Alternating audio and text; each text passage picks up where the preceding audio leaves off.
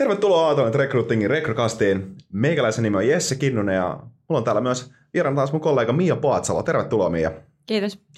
Tänään puhutaan kesätöistä ja, ja tota, meillä on kuusi avainjuttua tähän listattu nyt, miten, miten tota, voidaan kesätöissä onnistua. Ja tota, lähdetään heti ensimmäisestä liikkeelle. Numero yksi, ihan fiksu sääntö tähän näin, aloita ajoissa. Joo, kyllä.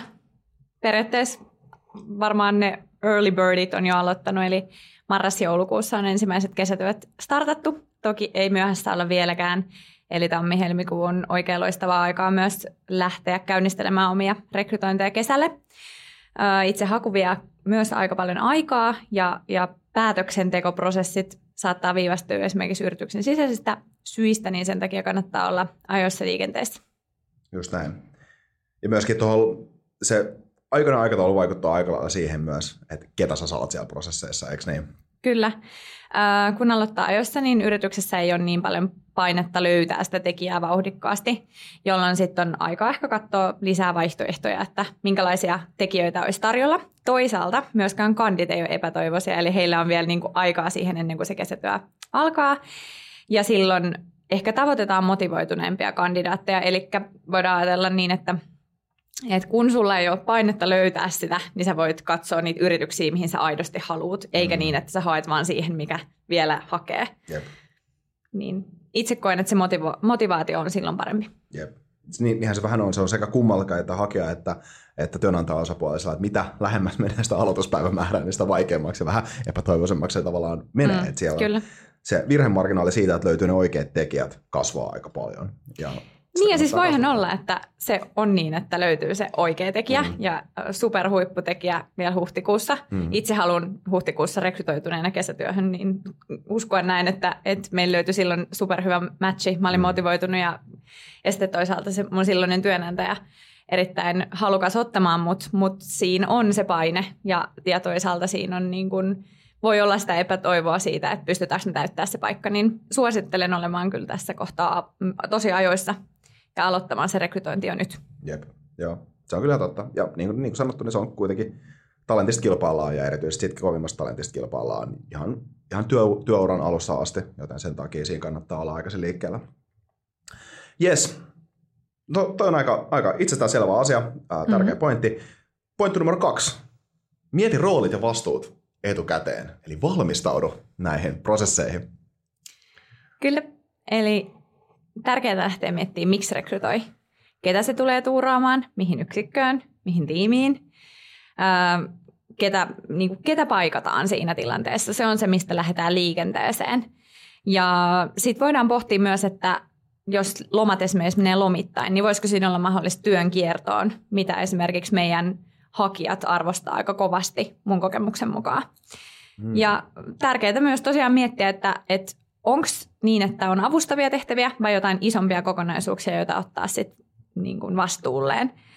Ja ehkä omassa ajattelussa yritysten kannattaa ottaa huomioon se, että kun tulee uusi tekijä, semmoinen tekijä, joka ö, on siellä koulun penkillä todennäköisesti kerännyt uusia ideoita tutustuessaan opinnoissaan erilaisiin materiaaleihin tai ö, selvittäessään esimerkiksi lähdeviitteet omiin esseisiin, niin todennäköisesti siellä on tosi paljon semmoista tietoa, semmoisia tuoreita, raikkaita näkemyksiä, mitä sitten tämä yritys voi myös hyödyntää omassa liiketoiminnassaan sen ja tavallaan ottaa sitä tietoa siltä tekijältä, joka sinne kesäksi tulee.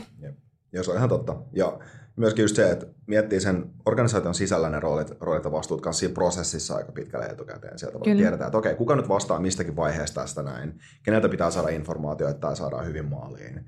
Niin kuin, äh, missä vaiheessa pitää esimerkiksi, vaikka jos on isompi organisaatio, niin laittaa sinne HRL tietoa, että okei, me tarvitaan nämä työntekijät tänne, mm. tänne, tänne. Toki niitä tulee monesti kevään aikanakin, ja sen takia niitä ad hoc hakuja sitten tulee myöhemminkin, myöhemminkin, mm. myöhemminkin kesätyöprosesseihin, mutta jos siellä on strukturoitusti ja varsinkin jos vaikka rekrytoidaan kymmeniä tai, tai vaikka satoja kesätyötekijöitä, niin siellä on myös ihan tärkeää, että joku liidaa sitä prosessia silloin. Mun kokemuksen mukaan, kun siellä on yksi henkilö, joka on vastuussa kesätyöntekijöiden rekrytoimisesta, hmm. niin todennäköisesti se menee maaliin niin kuin menestyksekkäämmin. Sitten jos se on hajautettu, niin sitten kun kenelläkään ei ole semmoista täyttä omistajuutta asiasta, niin se jää vähän Jep leijumaailmaa. Ja, ja yhdessä isossa yrityksessä niin se on niin kuin sen yhden henkilön koko päivänä duuni koko kesän hoitaa oikeasti noita hommia. Just näin. Yes. Herääkö kakkoskohdasta vielä pointteja?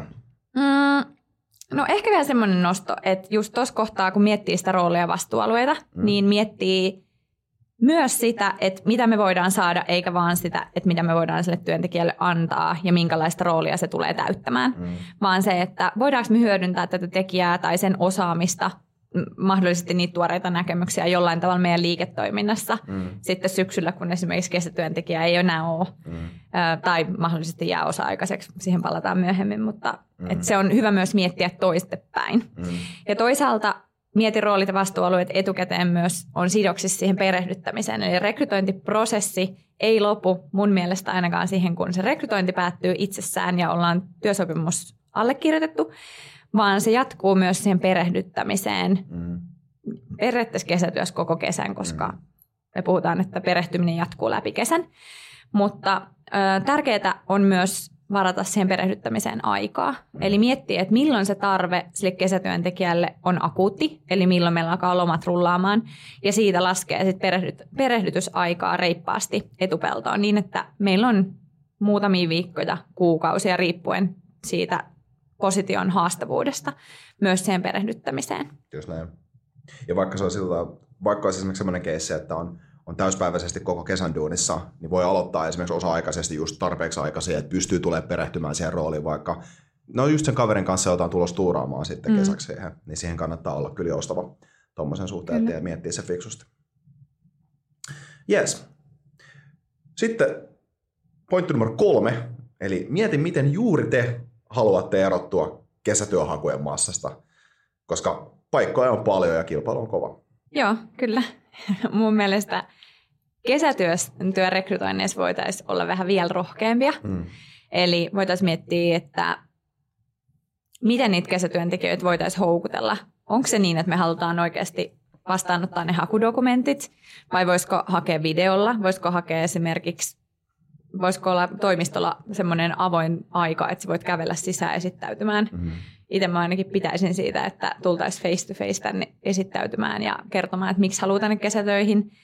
Öm, voiko olla erottuva nimi, voiko olla jotain kampanjoita, entäs mm. joku video. Että tavallaan kun tapoja hakea kesätyöntekijöitä, niin kuin tapoja rekrytoida muutenkin on paljon, mm. niin kun kesätyön kesätyöhaut on kuumimmillaan, niin se on erittäin hyvä miettiä niitä, että miten me voitaisiin erottautua. Onko jotain valtteja, mitä meidän kannattaisi esille tuoda, jotta me saataisiin sitten ne parhaimmat tekijät meille. Just niin. Joo, ja sitten ihan vaan ymmärtää myös se, että, että tässä on semmoinen mahdollisuus, mitä todennäköisesti muissa rooleissa ei tule ole, koska niin kuin – mä sanoisin, että kesätyöpaikat tulee olemaan hakijavolyymin kannalta ihan suurempia rooleja lähes kaikissa organisaatioissa. Niihin tulee eniten hakemuksia, koska tosi monet tyypit etsii kesäduuneja. Ja sitten mitä, mitä spesifimmäksi ja spesifimmäksi osaaminen menee, mitä ylemmässä organisaatiossa edetään, niin sitä vähemmän niin kuin hakijoita per positio sinne alkaa mm. tulee.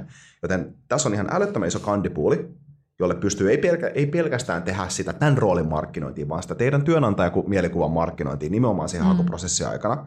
Ja sitten jos miettii jotain isoja tuotetaloja, vaikka tulee tuhansia hakijoita, niin nämä ei ole pelkästään kesätyöhakijoita, ne on myös ostajia, ne on niiden tuoteenkäyttäjiä. Joten vaikka, tämän, vaikka tämä rooli bisneskriittisyyden kannalta voi olla sillain vähän alemmalla tasolla, että tässä on suht operatiivisia tehtäviä ja ei välttämättä aivan niitä yrityksen strategisempia kulmakiviä, niin tämä saattaa olla nimenomaan sen työnantajamielikuvan ja sitten myöskin toki oman, oman brändin kannalta ehkä se tärkein rekry, mm. jos miettii sitä. Niin sen takia siihen kannattaa kyllä kannattaa miettiä aika hyvin ja käyttää tuo mahdollisuus hyväksi, koska tuossa on massa, se on vielä nuori massa, jota voi muovata, niin siihen kyllä kannattaa, niin kuin, kannattaa iskeä kiinni. Kyllä ja sitten No, työn, työnhaku muuttuu sen mukaan, mitä tavallaan ne trendit muuttuu siellä, mm. että yhä enemmän esimerkiksi sosiaalista mediaa No mä käytän paljon sosiaalista mediaa, mutta jos miettii sitten esimerkiksi muakin nuorempia, ää, jo itse asiassa työnhakujassa olevia, tuntuu pahalta ehkä ajatella näin, mutta ovat e- e- esimerkiksi juuri siinä kesätyön, kesätyön haku, hakuiässä niin sanotusti, niin, niin hehän on käytännössä netissä sosiaalisessa mm. mediassa koko aika, niin että voitaisiinko me niitä hyödyntää. Että ei sen aina tarvitse olla sellainen perinteinen mm. ja sillä tavalla voi erottautua. Toisaalta sitten usein kesätyön rekrytoinnissa korostetaan sitä organisaatiota ja sitä positiota, mm. erityisesti sitä positiota, mihin haetaan. Ja totta kai se on tosi tärkeää, että me tiedetään, mihin me haetaan, mutta on erilaisia tapoja. Esimerkiksi jos on mielenkiintoisia tuotteita tai olisi, on vähän jotenkin erikoisempiakin tuotteita, niin voisiko ne tuotteet olla se vetotekijä? Mm. Voisiko siellä olla jotain erikoisia ihmisiä, joiden kanssa rinnakkain työskentely voisi olla motivoivaa? Et ehkä niin kuin, et haastaisi niitä perinteisiä työnhakutapoja, erityisesti kesätyörekrytoinneissa, kun me tavoitellaan nuorempia tekijöitä, sellaisia tekijöitä, jotka vielä on koulun penkillä. Jep. Joo, tämä on mun mielestä tosi hyvä pointti. Se pystyy tekemään vähän semmoista kokeilua tästä kanssa sen suhteen, että mikä se olisi hyvä toimiva, toimiva tässä kentässä. Kyllä. Okei. Sitten kohtaan neljä. Tästä ollaan aikaisemminkin puhuttu, ja tämä pätee kaikkiin rekrytoihin, ehkä rekrytointeihin, mitä, mitä tulee myös kesätyö, kesätöiden lisäksi, mutta kohta neljä siis pysy sovitussa aikataulussa.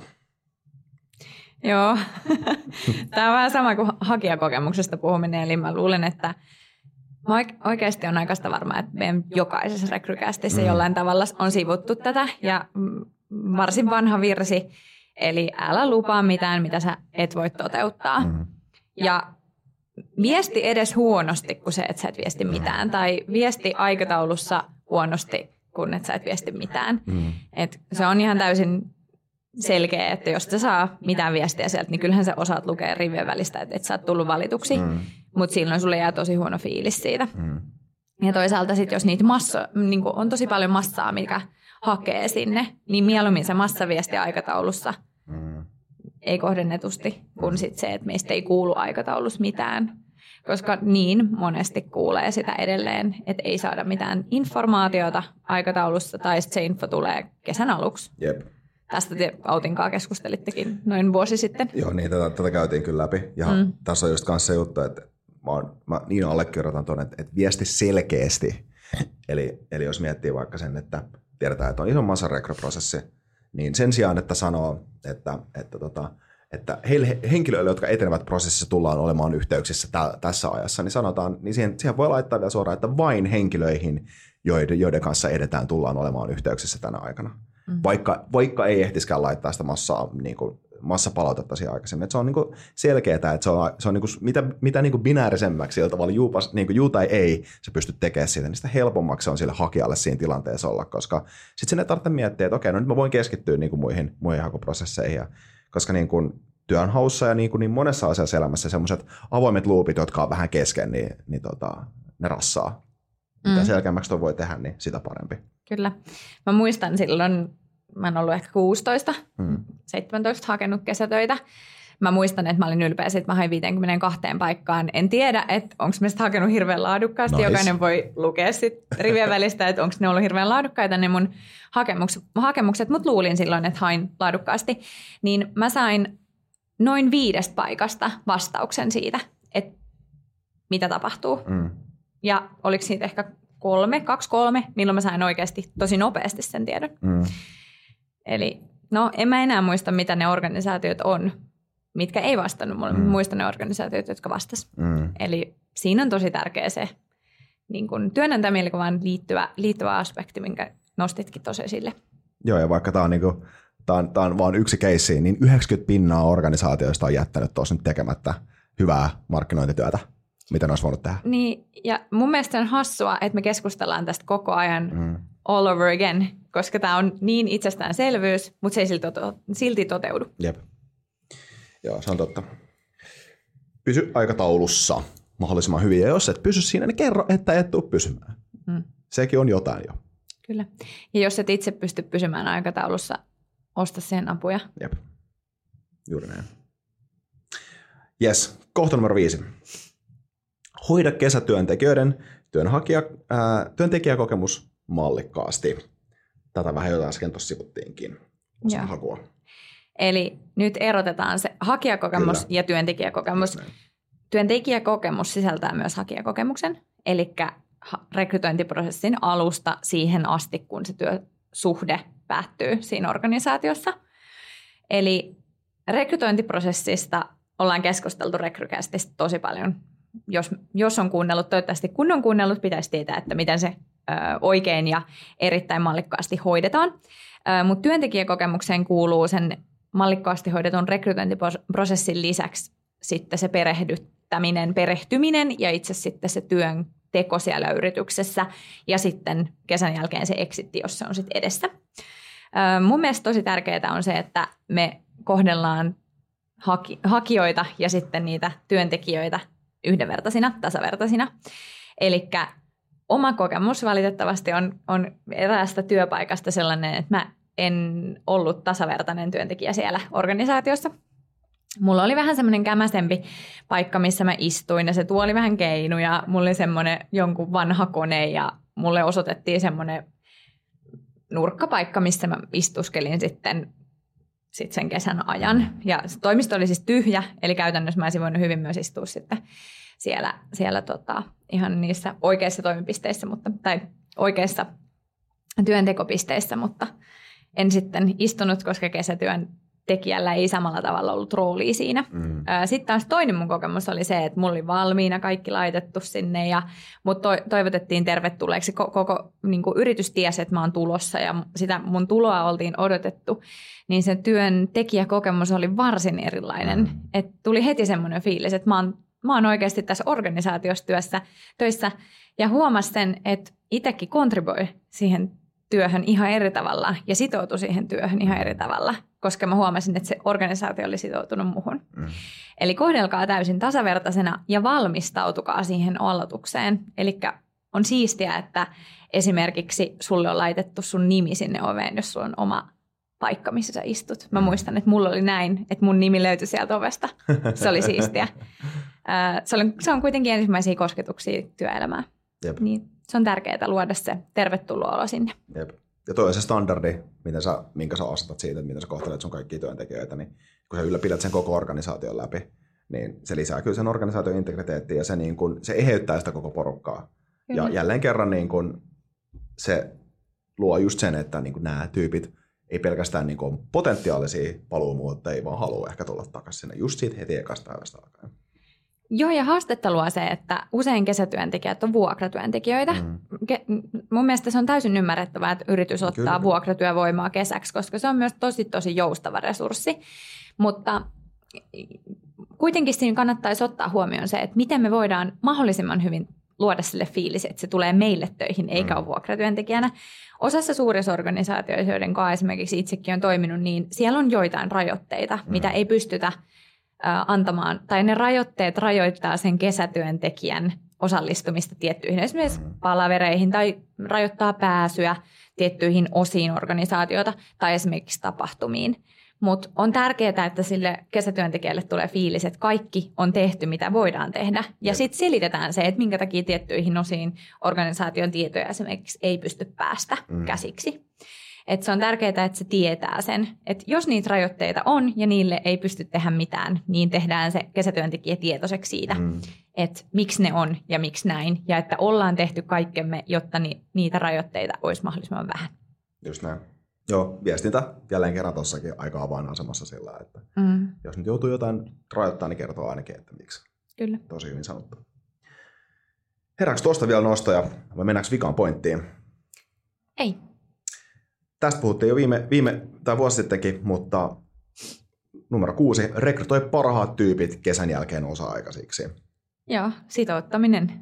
Eli kun se työsuhde jatkuu sen kesän jälkeen osa-aikaisena työsuhteena, niin todennäköisyys se, että sulla on seuraavalle kesälle jo valmiiksi perehdytetty ja varsin valmis paketti hyppäämään taas uudestaan kesäavuksi, niin on aika todennäköinen.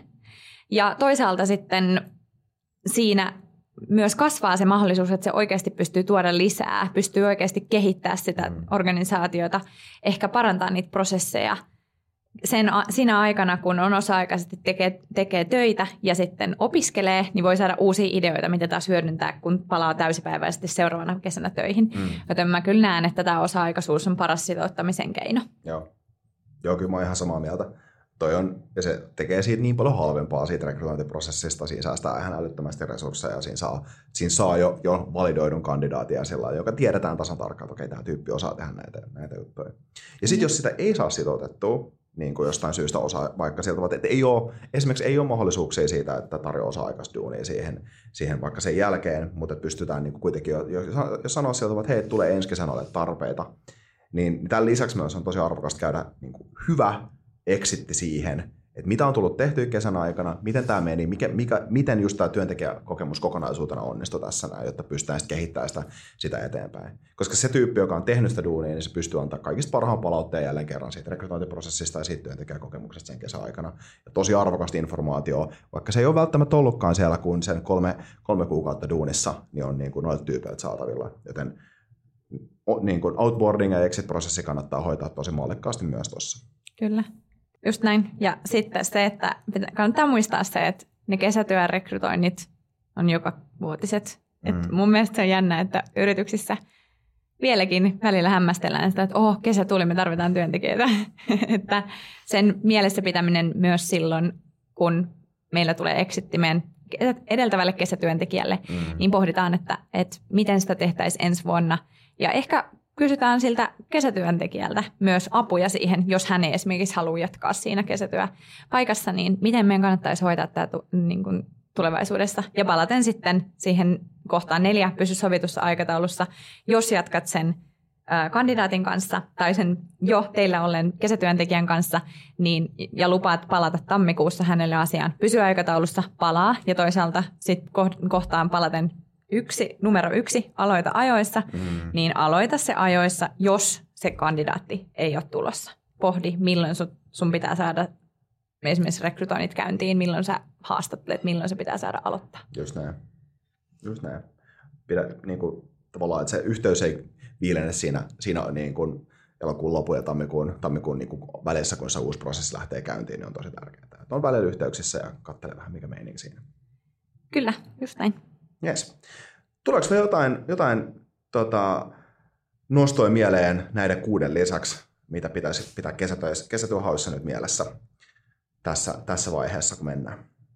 Ei, ei mä luulen, että me hmm. käytiin oikeasti aika hyvin, hyvin kaikki oleelliset kyllä. Kyllä. Munkin mielestä tässä oli aika kattavasti. Ja, ja sitten pystyy katsoa sen toinen meidän aikaisempi podi, mikä on tullut vuosi sitten, vuosi sitten suunnilleen, niin se kannattaa käydä tsekkaa. Siellä on myös pointtereita työnhakijoille kanssa siitä, että miten, miten, kesä, kesä, niin kuin, mitä ottaa kaikista niitä irti kesätyöhausta. Ja tota, toki se on myös työntek- työnantajille kanssa arvokasta käydä kuuntelemaan ne samat vinkit, jotta niitä pystyy laittamaan sitten käytäntöön siellä.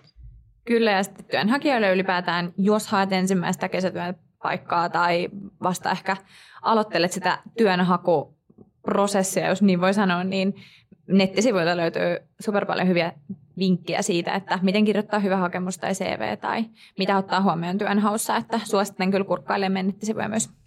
Yes. Hyvä. Kiitos Mia.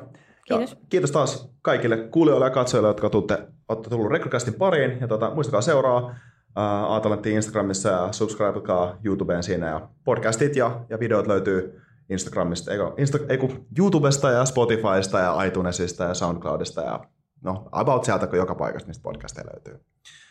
Palataan taas kevään mittaan usean aiheen äärelle. Kiitos.